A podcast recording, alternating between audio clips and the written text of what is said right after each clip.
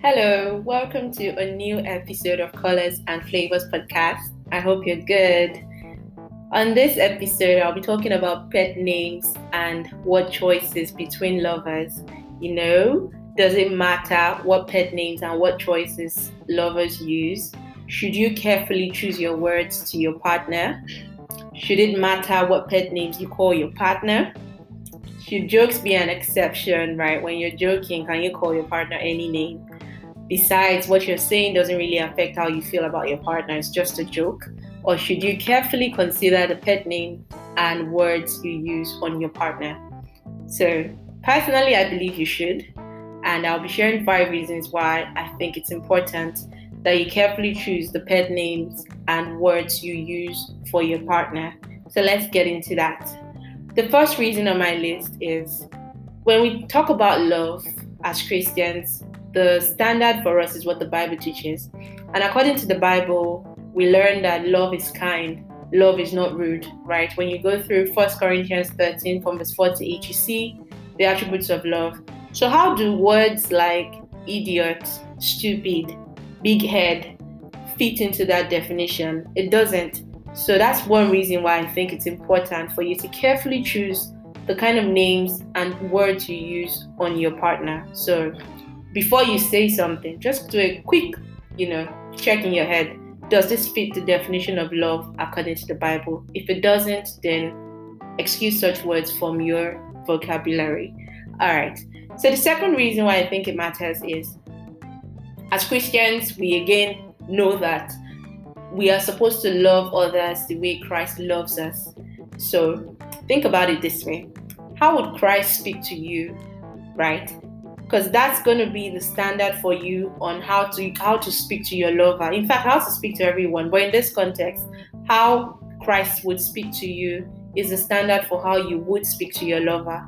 And before you think too far i'm pretty sure you can't imagine that jesus christ would use a curse word on you whether it's a joke or he's serious or he would say something insensitive to you as a joke so if you can't imagine that Christ would do that to you, then you shouldn't also think about doing such a thing to somebody that you say that you love. So yeah, that's my second reason. The third reason why I believe it matters is your words have a lot of power over your partner's feelings, right? It's it's different when some words or names come from strangers. Someone may not really feel that bad Sometimes they do. But when it comes from somebody that you admire and someone you adore and you've put in such high esteem, and they use certain words on or, or names on you, it hurts you a lot more and it matters. The same way that words of affirmation coming from you, you know, have more, you know, meaning to your partner. It's the same way words of condemnation or sensitive words or insensitive words in this case would mean much more to your partner and hurt their feelings. So, for example, there was this time I made a mistake on the road.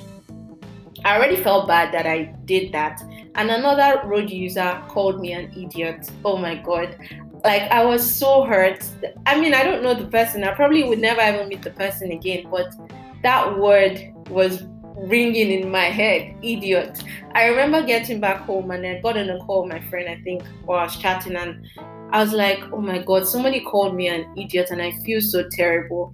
I remember my friend trying to like get me out of it, like, oh, you're not an idiot.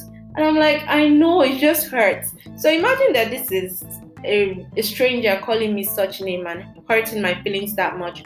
And imagine that my partner would call me an idiot. It would hurt a lot more. So your words have a lot of power over your partner's feelings. The fourth reason is it's very easy to cross the line of hurting your partner. You could say, well, my partner knows that that's the way I talk.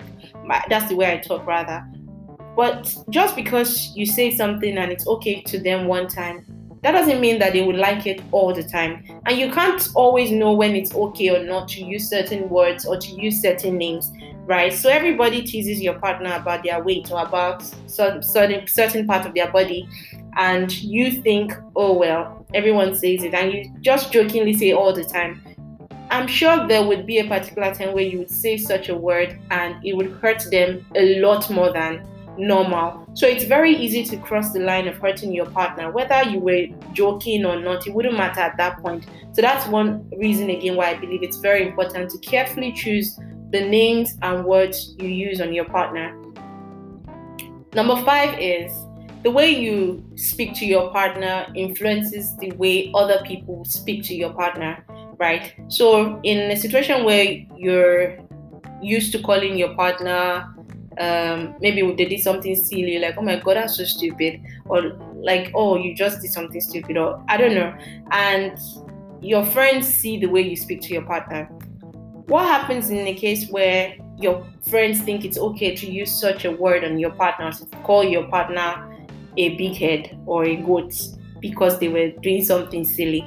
You can't come up then and now say, Oh, that's not okay. Don't say that to them. And they're going to be like, Well, you guys say to each other, so what's the big deal? So, how will you draw the line telling them, Well, I'm allowed to say, but you're not? So, the way you treat your partner influences the way other people would treat your partner. So, that's another reason for you to carefully consider the name and words that you use on your partner, whether in private or in public people watch you and they take that as the norm in treating your partner. The last reason I'll be sharing is you set an example for your children on what kind of words and names they can use for each other. Before you say, well, maybe you're dating and you don't have kids yet, or you are not planning on having your own children, or you're not yet there, you're gonna have younger people around you, children or people looking up to you. What kind of example do you want to set for them? In the case where you have your own children, how do you tell them, oh, don't say such a word? Meanwhile, daddy and mommy use such words, and you're would you you can't tell them, oh, it's okay for mom and dad to say that, but it's not okay for you. So you're going to set an example for them. So think about it, and you could say, well, when I get to that bridge, I'll cross it. Truth is, you're most likely going to get overly familiar with using such words and get used to it. So the same way people who use curse words or swear words occasionally, they don't really know when they are saying it. It comes just unconsciously. So that's the same way it could, you know, transpire with you and your partner, and then you go into when you have children and you set such wrong examples for them. So those are six reasons why I believe it's important for you to carefully choose the pet names and words you use for your lover. Right, it's really important. And I know that when it comes to like secular settings, most people don't really count all of these things as big deals. But even though we're in this world, we are not of this world as Christians. So our lifestyle, our manners, our words should be different from the way the secular words may think it's okay, right? So Christ is our standard, and let that also reflect in the way you speak to your partner. All right. So yeah, those are the reasons I'll be sharing on words and pet names that you should use for your lovers. Why you need to carefully consider such. Okay, so I'd love to know what you think as always. Are you sensitive about the pet names and words your partner uses on you? And do you think that pet names and word choices between lovers matter? Or is everything okay? Can they say anything to each other? I'd love to know what you think. So please leave a comment on the blog.